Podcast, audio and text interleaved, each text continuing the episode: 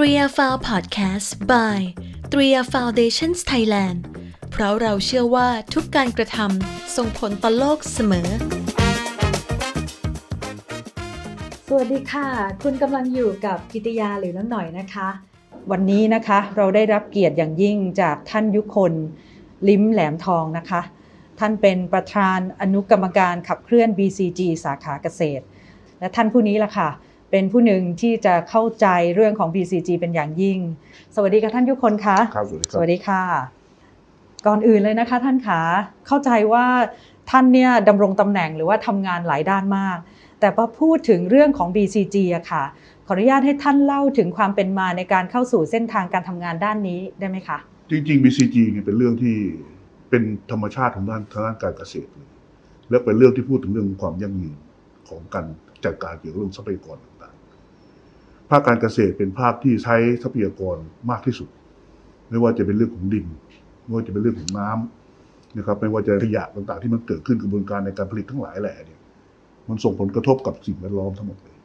เพราะฉะนั้นเนี่ย BCG เนี่ยคือกระบวนการในการที่จะทำให้กระบวนการในการผลิตสินค้าเกษตร หรือว่าทำให้โลกเนี่ยมีความยั่งยืน แล้วก็เป็นกระบวนการในการที่ทำให้ทรัพยากรเกษตรทั้งหมดเนี่ย สามารถที่จะสืบสานต่อเรื่องไว้ได้อย่างยืดยาวนั่นก็คือภาพของความที่จะทำยังไงที่จะเอาองค์ความรู้ทางด้านไบโอเทคโนโลยีไบโอโลยีค่ะนะครับ ซึ่งเป็นทางด้านชีวภาพทั้งหมดเนี่ย เข้ามาทดแทนกระบวนการที่เราใช้เรื่องของพวกเคมีพันธุ์ต่างอืมๆนะครับพวกสารตกค้างต่างๆเนี่ย ถ้าถูกใช้โดยกระบวนการโดยสารที่เป็นชีวพันธุ์แล้วเนี่ย ความปลอดภัยของผู้บริโภคก็จะสูงขึ้นค่ะในขณะเดียวกันกระบวนการในการผลิตทางด้านการเกษตร ถ้ารู้จักการใช้ทรัพยากรที่ถูกต้อง รู้จักการใช้ทรัพยากรที่เกิดประโยชน์สูงสุดนะครับ โอกาสที่มันจะเกิดขยะ หรือโอกาสที่จะเกิดมลภาวะก็จะลดน้อยลงไปอืมนั่นก็คือภาพที่จะทำให้เกิดความยั่งยืนของกระบวนการการผลิตทำให้เกิดความยั่งยืนของชุมชนทำให้เกิดความยั่งยืนของครอบครัวเพราะฉะนั้นภาพของ BCG เนี่ยมันไปตอบโจทย์ของ คนไทยที่เราพูดกันเรื่องของกินอิ่ม นอนอุ่นอืมนะครับ อยู่เย็นเป็นสุขค่ะนั่นคือภาพที่เรามองภาพตรงนั้นค่ะทำไมถึงว่ากินอิ่ม กินอิ่มก็หมายความว่า กระบวนการการผลิตทั้งหมดของสินค้าเกษตรนั้นเนี่ยเราสามารถผลิตสินค้าเกษตรให้มีอาหารนะครับ เป็นอาหารที่มีคุณภาพ มีความปลอดภัย แล้วก็ผู้บริโภคทานได้อย่างสบายใจ เรามีความมั่นใจว่าของที่เราทานนั้นเนี่ยเป็นประโยชน์กับร่างกายจริงค่ะ นอนอุ่นก็คือว่าทำยังไงให้กระบวนการของเกษตรกรที่ที่เป็นผู้ผลิต หรือประชาชนทั้งหมดนั้นเนี่ย เกษตรกรไม่มีหนี้ไม่มีสิน มีความยั่งยืนกับพื้นที่ทำกินของตัวเองอยู่เขาก็จะไม่มีความหวาดระแวงเขาก็จะเกิดความมั่นคงในชีวิตของเขา นั่นก็คือกระบวนการที่นอนอุ่นค่ะอยู่เย็น นั่นก็คือเรื่องของการที่เขาจะต้องผลิต โดยดูแลทรัพยากรที่เขาใช้ในการผลิต เราจะเปลี่ยนจากดินน้ำเนี่ย ที่เป็นปัจจัยการผลิต มาเป็นทรัพย์สินมาเป็นการลงทุนอืมซึ่งเขาจะต้องดูแลตรงนั้นให้ดีค่ะนะครับว่านี่คือสิ่งที่จะทำให้เขาเกิดความยั่งยืนค่ะแล้วก็นั่นแหละคือเรื่องของการที่ทำให้สิ่งแวดล้อมดีขึ้นอืมนะครับ แล้วก็ไปตรงที่เป็นสุขนั่นก็คือสิ่งที่จะทำให้เกิดตามมาก็คือว่าครอบครัวสังคม ชุมชนนะครับ อยู่ได้อย่างมีความสุขค่ะแล้วก็เกิดความยั่งความมั่นคงยั่งยืนแต่ด้านแต่ด้านเศรษฐกิจ แต่ด้านชีวิต นั่นก็คือภาพของ BCG ที่จะสะท้อนออกมาให้เห็นภาพครับงั้นตอนนี้ถ้าสมมติว่าเรา เราเรามองภาพของ BCG เนี่ย เรามองว่าเกษตรเป็นตัวผลิต ผลิตเรียบร้อยแล้วเนี่ยจะทำยังไงให้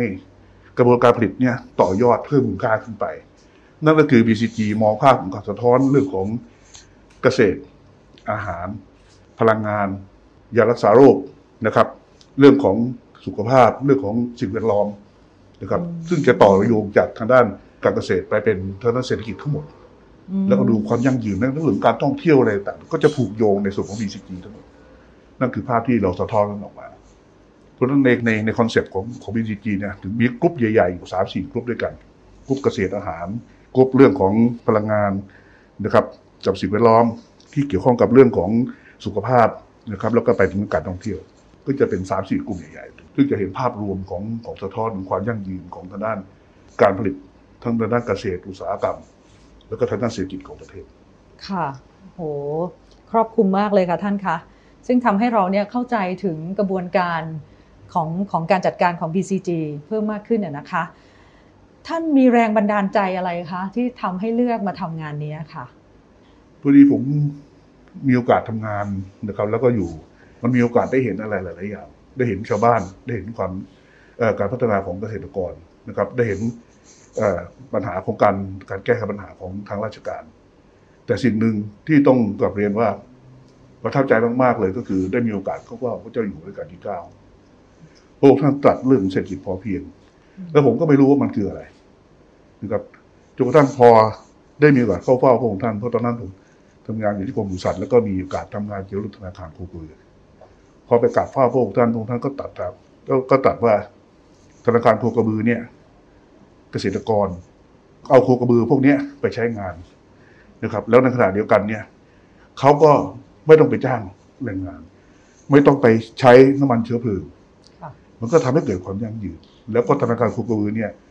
จะเป็นส่วนที่ทำให้เกษตรกรเนี่ย ไม่ต้องเป็นหนี้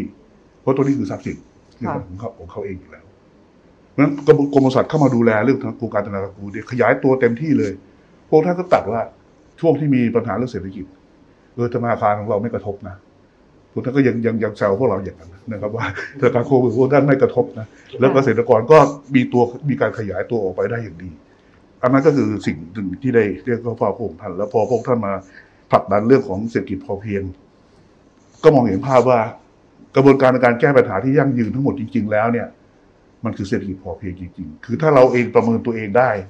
ว่าตัวเราเนี่ยเท่าไหร่พอนะครับ แล้วเราสามารถที่จะทำงานโดยมีเหตุผลนะครับ มีการเตรียมการเรื่องของภูมิคุ้มกันไว้ล่วงหน้า อย่างที่พงค์ท่านตรัสหลักสามหลัก แล้วก็ยังใช้ความรู้นะครับ แล้วก็มีคุณธรรมเข้ามาประกอบ หลักของพงค์ท่านตรงเนี้ยมันคือความยั่งยืนของของทุกอาชีพนะฮะไม่ใช่เฉพาะด้านการเกษตรอย่างเดียว ก็พอเห็นพระองค์ท่านตรัสตรงนี้เรียบร้อยแล้วเนี่ยยัง พระองค์ท่านยังมาสอนเรื่องทฤษฎีใหม่ ซึ่งเราก็ไม่เข้าใจว่าทฤษฎีใหม่เนี่ยคือ ตอนนั้นที่พระองค์ท่านขยับเรื่องทฤษฎีใหม่เนี่ย พวกเรางงกันหมดเลยนะฮะว่าความหมายของพระองค์ท่านคืออะไร แต่ปรากฏว่าพระองค์ท่านให้ให้ให้แนวว่าเศรษฐกิจพอเพียงเนี่ย คือหลักคิด หลักคิดในหลักในการที่จะจะจะวางแผนในการที่จะจัดการตัวเอง ตัวทฤษฎีใหม่คือกระบวนการในการจัดการทรัพยากร เพราะฉะนั้นถ้า ใช้ทฤษฎีใหม่เข้ามาจัดการที่ดินของตัวเองจัดการทรัพยากรตัวเองให้เกิดประโยชน์สูงสุด แล้วก็ทำให้มีอาหารมีรายได้ตลอดทั้งปี เป็นรายได้เป็นรายวันรายอาทิตย์รายเดือนรายปี เราก็จะไม่มีปัญหาเรื่องของหนี้สินเราก็จะมีความอยู่ดีกินดีได้ตลอด ก็เลยคิดว่าเนี่ยคือทางออก แล้วก็ทำยังไงที่จะขยายงานพวกนี้ออกไป ให้กับทางทางทางทางคนไทยทั้งหมดนะครับ แล้วก็ตัวเกษตรกรทั้งหมดให้รับรับหลักการเหล่านี้ไปใช้ แล้วก็สะท้อนทั้งหมดเนี่ยมันกลับมาคือ BCG ค่ะเพราะพระองค์ท่านพูดสิ่งเหล่านี้ขึ้นมาเนี่ยก็คือส่วนที่จะไปเสริมได้ก็คือ BCG ค่ะเพราะนั่นคือคือกระบวนการในการที่จะทำให้ให้ให้แนวคิดอันเนี้ยมันเกิดความสมบูรณ์ขึ้นมาได้เต็มที่ ค่ะ หนูฟังแล้วรู้สึกมีความสุขไปด้วยเลยนะคะเอ่ออีกด้านหนึ่งนะคะท่านขาโครงการหรือว่ากิจกรรมด้านการเกษตรที่เกี่ยวข้องกับการจัดการทรัพยากรนะคะ ที่ท่านประทับใจเมื่อกี้ท่านพูด มีมีหลายจุดที่ท่านพูดไปแล้วล่ะนะคะ แต่ว่าท่านประทับใจในจุดไหนของโครงการแล้วก็เอ่อได้ผลักดันอะไรออกไปคะท่าน ในส่วนของ BCG เนี่ยเราพยายามที่จะบอกให้ทั้งหมดเนี่ยนะครับ เห็นภาพว่าปัญหาของเราในวันเนี้ยคือความเสื่อมโทรมของทรัพยากรค่ะเรามีปัญหาเรื่องน้ำน้ำเรามีทั้งท่วมทั้งแรงเรามีพื้นที่ล้างซ้ำซากมีพื้นที่น้ำท่วมซ้ำซาก เราเจอปัญหาเรื่องของโรครวนนะครับ ซึ่งมีปัญหาเดี๋ยวมีพายุเข้ามาเดี๋ยวมีต่างเข้ามาวุ่นวายไปหมดนะครับคำถามก็คือว่าถ้าเราจะจัดการตรงนี้ให้อยู่ได้เนี่ยเราควรจะทำอะไร นั่นก็หมายความว่าเราจะต้องใช้ Data อืมเรามองภาพว่ากระบวนการในการจัดการต่อไปนี้ไปเนี่ยในในส่วนของการจัดการภาคการเกษตรทั้งหมดเนี่ยข้อมูลคือส่วนที่มีความสำคัญที่สุด ถามว่าข้อมูลของเราเนี่ยมีไหม เรามีหมดเลยนะครับ เรามีข้อมูลเรื่องของภูมิอากาศ เรามีข้อมูลเกี่ยวกับเรื่องของฝน เรามีข้อมูลเกี่ยวกับน้ำเรามีข้อมูลเกี่ยวกับดิน เราทำโครงการอั r ีแมทนะครับ ที่เราตอนนั้นเราทำเรื่องของโซนนิ่งเกษตร การทำโซนนิ่งเกษตรเนี่ยใช้ข้อมูลของกรมพัฒนาที่ดินกรมวิชาการเกษตร เราได้โครงการอั r ีแมทขึ้นมา เราจะบอกได้ว่าพืช 13 ชนิดในประเทศไทยนะควรจะปลูกที่ตรงไหน ที่มีศักยภาพทั้งในเรื่องของความผสมของดิน ในเรื่องของภูมิอากาศ นะครับในเรื่องของฤดูกาลต่างๆนะครับในส่วนของพื้นที่ที่เหมาะสมแล้วเนี่ยถ้าสมมติว่าจะเพิ่มประสิทธิภาพจะทำยังไง ในขณะเดียวกันในพื้นที่ที่ไม่เหมาะสม แต่ว่าเราไปปลูกไว้แล้ว แล้วผลผลิตมันตกต่ำเราจะเปลี่ยนเป็นเป็นอะไรได้บ้าง ตรงนี้ก็เป็นเป็นเป็นโปรแกรมที่ทางทางกระทรวงเกษตรนะครับ โดยกรมพัฒนาที่ดินกับทางสวทช ร่วมกันทำโครงการ ในส่วนของสวทช ก็จะทำข้อมูลที่เรียกกันว่าวัตถุโกรเสริมเข้ามาในอักรีนั เพราะฉะนั้นตรงนี้เรามีฐานข้อมูลตรงนี้ เราบอกได้ว่าข้อมูลที่ที่ที่เกษตรกรทำอยู่เวลานี้ในพื้นที่ของตัวเองนั้นเนี่ย ควรที่จะปลูกอะไรให้ได้ผลผลิต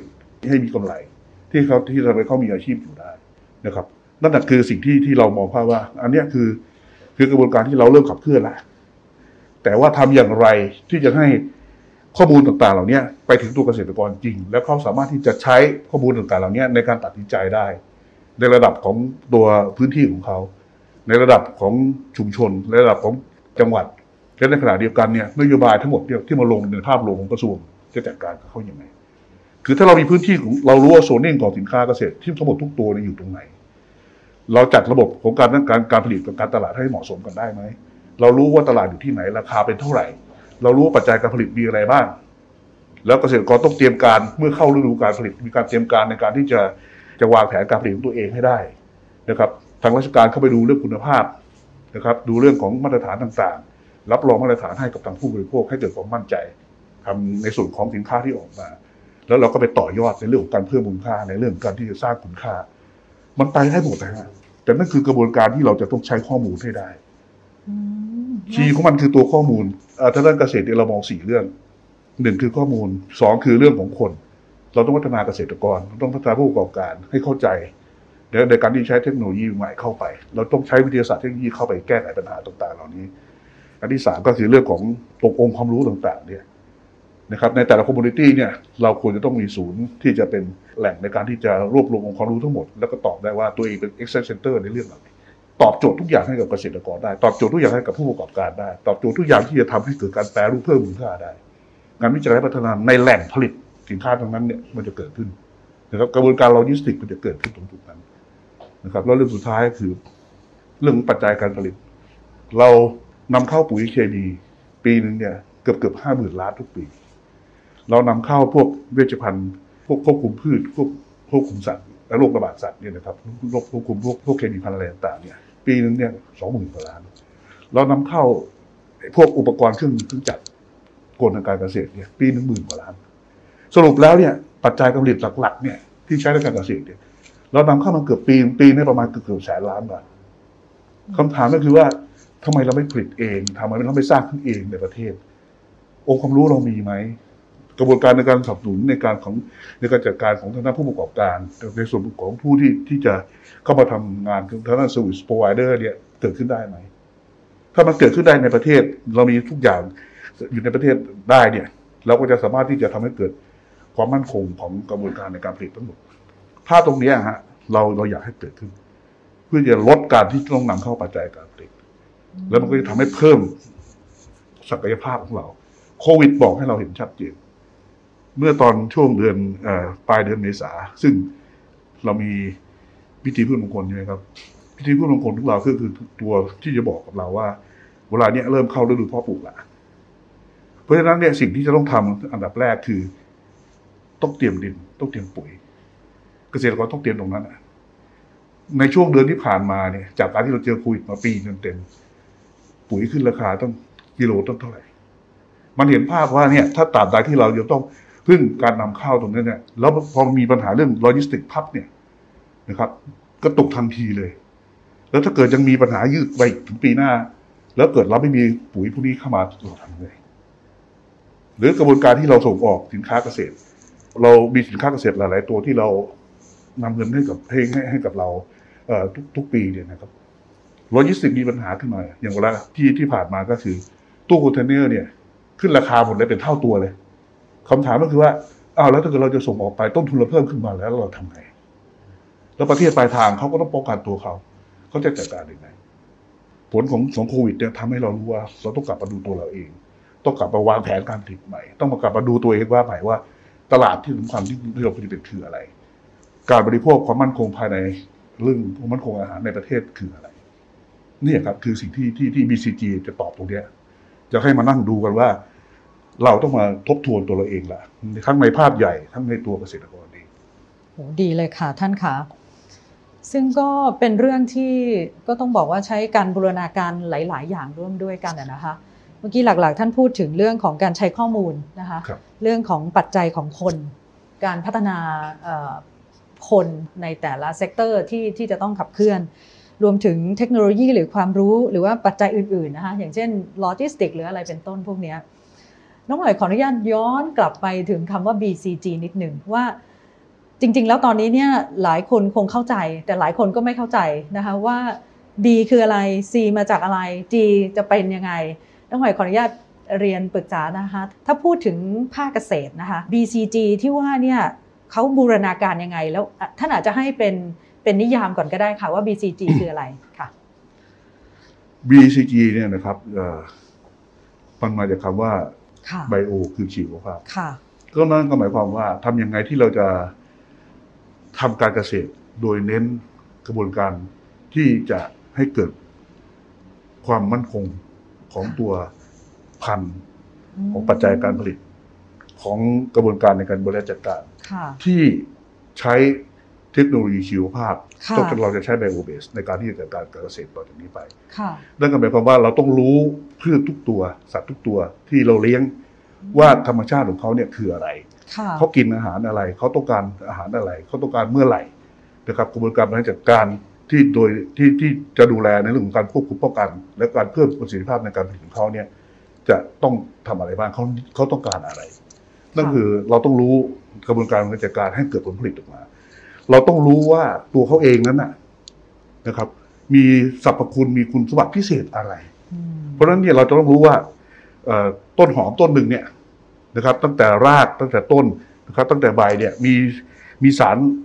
อะไรที่เป็นประโยชน์ต่อร่างกาย ซึ่งตรงนั้นเนี่ยจะทำให้เราสามารถที่จะดึงเอาตัวสารที่สำคัญเนี่ยออกมาเพิ่มมูลค่านะครับหรือจะไปสร้างคุณค่า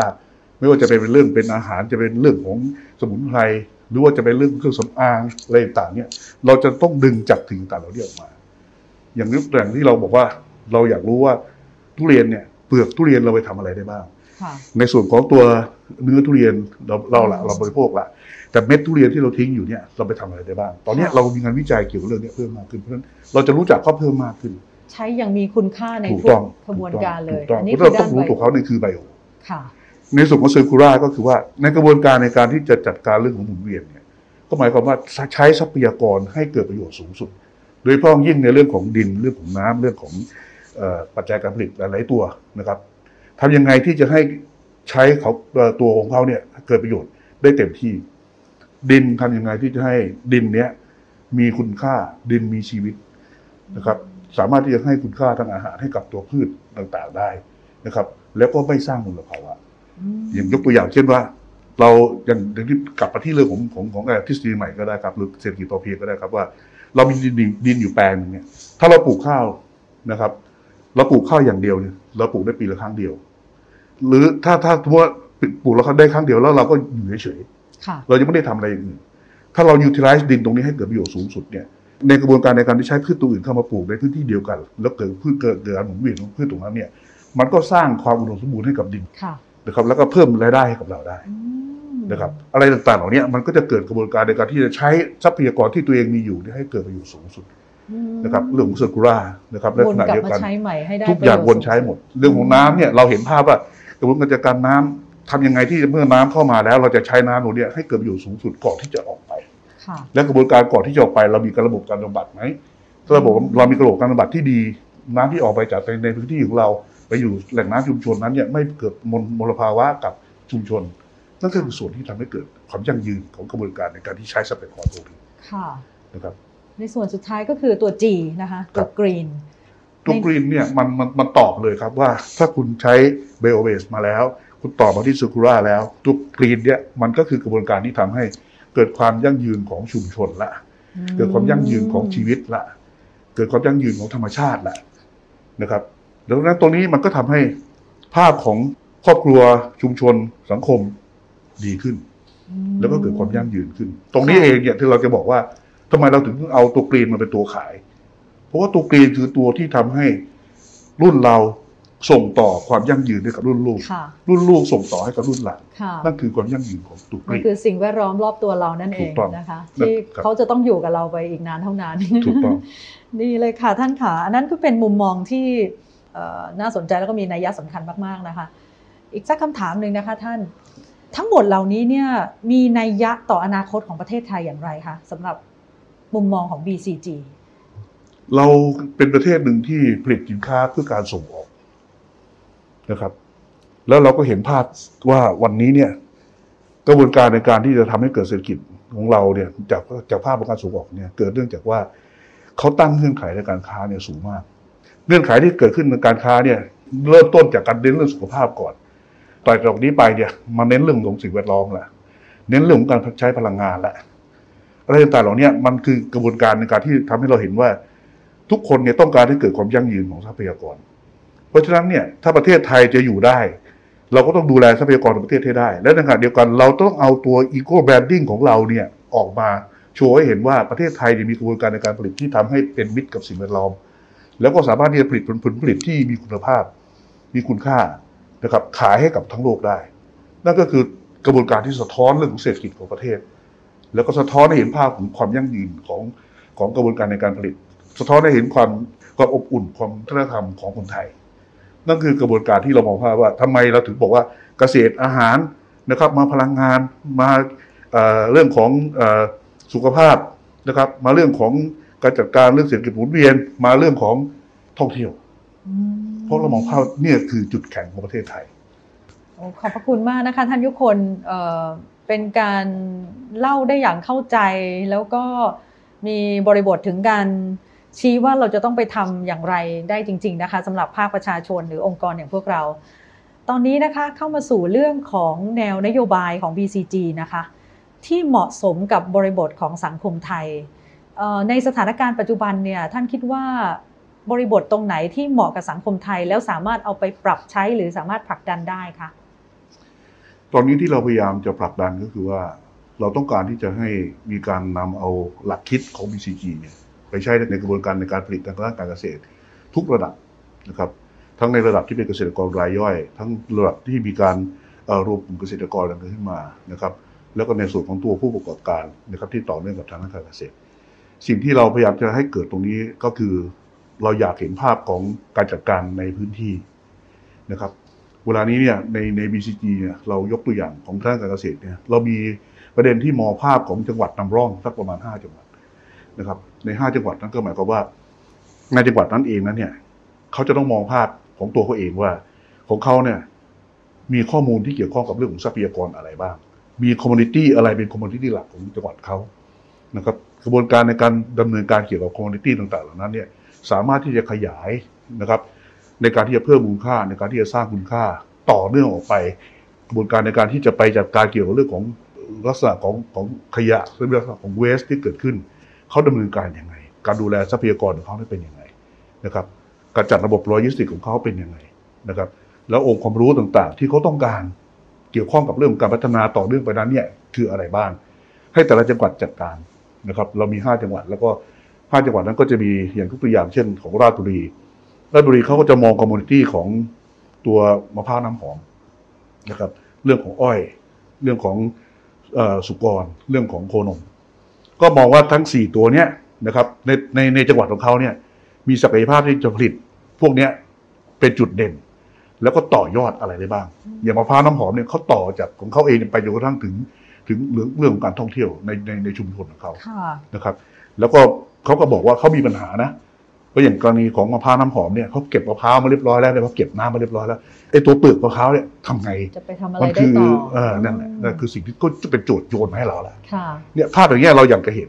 นะครับอ๋ออย่างของอ้อยเนี่ยเขามองภาพเลยว่า ถ้ากระบวนการในการปลูกอ้อยของเขาเนี่ยเขามีประเด็นของที่เกี่ยวข้องเกี่ยวเรื่องของใบอ้อยค่ะที่เขาตัดมาแล้วเนี่ยแล้วต้องเผาเนี่ยถ้าเขาจะไม่เผาต้องทำยังไงอืมนะครับกระบวนการจัดการต่าง ๆ เหล่าเนี้เขาเขาก็มองภาพตรงนี้ให้กับเรา ทำทุกอย่างโดยไม่ให้เกิดขยะหรือเกิดถูกต้องเวสในระบบถูกเลต้องยถูกต้องม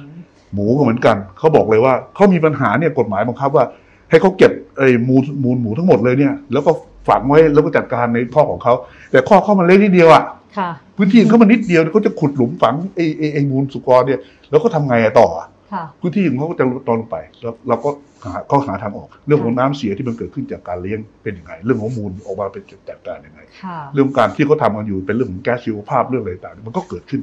ค่ะนะครับเนี่ยภาพต่างๆเหล่านี้ครับ มันก็จะทำให้เกิดว่าถ้าในแอเรียนี้ในจังหวัดนี้จัดการได้ค่ะก็จะเป็นตัวอย่างที่สะท้อนต่อไปนะครับ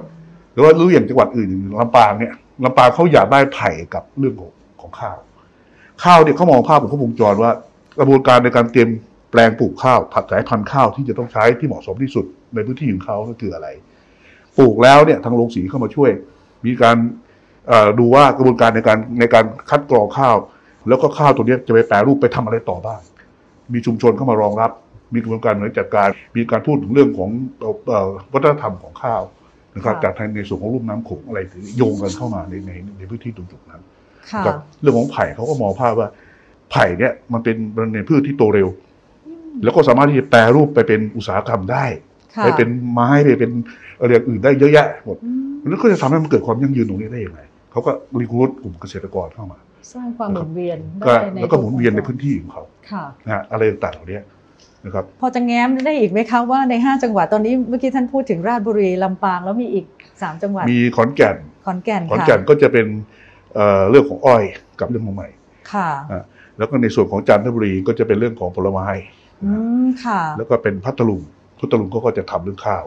ค่ะ ครับเพราะฉะนั้นตรงเนี้ยห้าจังหวัดเนี่ยเขาก็เขาก็เริ่มที่จะจะตั้งตุ๊กตาของเขาขึ้นมาโอ้โหตอนนี้ก็อยู่ระหว่างการที่จะกรีดโปรเจกต์กำลังเตรียมที่จะดูในภาพรวมยังไงค่ะนะครับ อยู่ระหว่างการเตรียมการที่จะทำในโครงการตรงนี้ในจังหวัดของเขาครับโหน่าสนใจมากค่ะ หนูเชื่อว่าในสังคมไทยเราเนี่ยจริง ๆ การเริ่มต้นที่สร้างมันเหมือนกับ pilot base อะนะคะครับแล้วก็โฟกัสลงไปว่าจะทำอะไรเรื่องอะไร นะคะ ฉะนั้นเนี่ยเริ่มเข้าใจและเข้าถึงแล้วค่ะว่า BCG เนี่ยจะมาช่วยเอ่อผลักดันนะคะพัฒนาคุณภาพชีวิตของคนในสังคมของประเทศไทยเราได้ยังไง ก็ดีใจที่ว่าเขาเชิญท่านรองผู้ว่าค่ะเราเราเสนอเขาว่ามันควรจะมีคณะกรรมการในจังหวัดเข้ามาดูแลในในเรื่องนี้ ท่านเกษตรและสหกรณ์จังหวัดท่านก็เชิญท่านผู้ท่านรองผู้ว่าและก็จังหวัดท่านลงไปประชุมกับชาวบ้านพอไปประชุมปุ๊บมันก็เห็นไงฮะว่า สินค้าแต่ละตัวที่ที่ตัวเองทำอยู่เนี่ยมันมีประเด็นอะไรค่ะ อะไรคือจุดแข็งอะไรคือจุดอ่อน อะไรคือปัญหาค่ะแล้วสิ่งที่เขาต้องการคืออะไร แล้วเขาก็เอาสปูนเนี่ยสะท้อนกลับมาให้เรา เนี่ยมันเริ่มคุยกันเป็นวงค่ะคุยกันเป็นกลุ่ม คุยกันเป็นเยี่ยมมากในเรื่องของสินค้าแต่ละตัวค่ะแล้วก็จะต่อยอดยังไง แล้วก็ดึงผู้ประกอบการเข้ามาเวลาที่เขาประชุมเขาก็จะมีทุกส่วนเลยเข้ามานั่งคุยกันเลย มันก็จะเห็นภาพ แต่ว่ามันก็จะเป็นเป็นจังหวัดจังหวัดจังหวัดซึ่งค่ะตรงเนี้ยเราจะต่อยอดจากจังหวัดเป็นกลุ่มจังหวัดได้ค่ะเราจะเห็นภาพรวมของ ของของ commodity แต่ละ commodityใช่ครับเห็นภาพเลยค่ะท่านคะในแง่ของประชาชนอย่างพวกเราอะนะคะอือฮึเอ่อเราสามารถที่จะเริ่มต้นขับเคลื่อนเรื่อง BCG นะคะหรือเอา BCG เนี่ยมาปรับใช้กับเราได้อย่างไร แล้วในรูปแบบอะไรบ้างคะในทัศนะของท่านท่านคิดว่าพวกเราจะทำอย่างไร เริ่มต้นกันอย่างไรได้ ผมว่า BCG เนี่ยคือตัวฐานของทุกคนเลยนะ เอาเริ่มต้นเลยง่าย ๆ ก็คือว่า ถ้าเราประเมินการในการที่จะสั่งอาหารมากินทุกวัน แล้วทำให้ไม่มีขยะหรือมีขยะในบ้านเราเนี่ยน้อยที่สุด แล้วเราแยกขยะออกไปนะครับ ตรงนั้นก็ช่วยอะไรเราได้เยอะแล้วจากเรื่องของการที่ทำเรื่องของเรื่องของ BCG ตั้งแต่ตั้งแต่ในในในบ้านเราเลยนะครับ แล้วเราก็เริ่มดูในสิ่งที่รอบๆบ้านเราเราดูในเรื่องของการที่ทำให้บ้านเรามีพื้นที่สีเขียวเพิ่มมากขึ้นได้ไหมหรือเราจะดูแลเรื่องของความสะอาดดูแลเรื่องอะไรต่างในในในครอบครัวของเรา เราใช้ทุกสิ่งทุกอย่างเนี่ยให้เกิดประโยชน์สูงสุดในบ้านเราได้ไหมในเรื่องของเซอร์คูลาทุกอย่างในบ้านเราหมุนเวียนได้หมดค่ะนะครับสิ่งต่างๆเหล่านี้ครับมันถูกดึงเข้ามาให้มันเป็นชีวิตประจำวันของเราค่ะนะครับ อย่างผมยกตัวอย่างง่ายที่สุดเลย ถุงพลาสติกเรามาถึงปุ๊บเราเสร็จเก็บเรียบร้อยแล้วเราก็โยนทิ้งอืมนะถ้ามีบางคนเอาถุงพลาสติกออกมาเรียบร้อยใช้แล้วเขาก็ล้างแล้วก็ตักตักมาใช้ต่อม อะไรอย่างต่างเนี้ยมันก็ทำให้ระยะเวลาในการที่จะดูแลตรงสิ่งเนี้ยยาวขึ้นค่ะแต่ในขณะเดียวกันเนี่ยเราก็บอกว่าอะพลาสติกมีปัญหานะค่ะเพราะฉะนั้นเมื่อพลาสติกมีปัญหาเนี่ยเราก็เปลี่ยนเป็นถุงผ้าอืมถุงผ้าเมื่อใช้แล้วเราซักได้ เก็บไว้ได้ค่ะอะไรต่างๆเหล่านี้มันก็ทำให้ภาพต่างๆเหล่านี้มันเกิดขึ้นค่ะนะครับอืมอันนี้ก็คือภาพประชาชนนะคะซึ่คงรับเห็นภาพเลยค่ะว่าเราจะสร้างเอ่อตัว BCG ได้อย่างไรนะคะเอาง่าย ๆ สุดท้ายค่ะท่านขาณตอนนี้ท่านอยากฝากข้อคิดอะไร ถึงผู้ฟัง ถึงคนเหล่านั้นว่าจะดูแลตัวเองอย่างไร หรือจะทำอย่างไรเกี่ยวกับเรื่อง BCG อะค่ะจริงๆ มองภาพเหมือนกับว่าอยากจะให้ทุกท่านมาเริ่มเริ่มมามองดูว่าทุกสิ่งทุกอย่างเนี่ยนะครับ มันเกิดขึ้นได้จากเรื่องของธรรมชาติทำอย่างไรที่จะให้ทุกคนเนี่ยกลับไปดูแลรักษาธรรมชาติให้มีคุณภาพที่ดีมากยิ่งขึ้น เราอย่าเป็นตัวที่จะทำลายธรรมชาติด้วยตัวเราเอง เพราะฉะนั้นเรื่องของ BCG เนี่ยก็คือตัวฐานที่ทำให้ เรารู้จักตัวเราเองแล้วก็เราเรารักธรรมชาติเพิ่มมากขึ้น อย่างโควิดเนี่ยพอเราไม่ทำลายไม่สิ่งแวดล้อม ทะเลสวยขึ้น สัตว์น้ำเพิ่มมากขึ้น ป่าเขียวขึ้นนะครับอะไรต่างๆเหล่านี้นั่นคือสิ่งที่ที่เกิดขึ้นจากที่พวกเราช่วยกันนะครับให้ดูแลและรักษาธรรมชาติครับ เพราะ BCG คือเรื่องของธรรมชาติ You change environment environment changes your life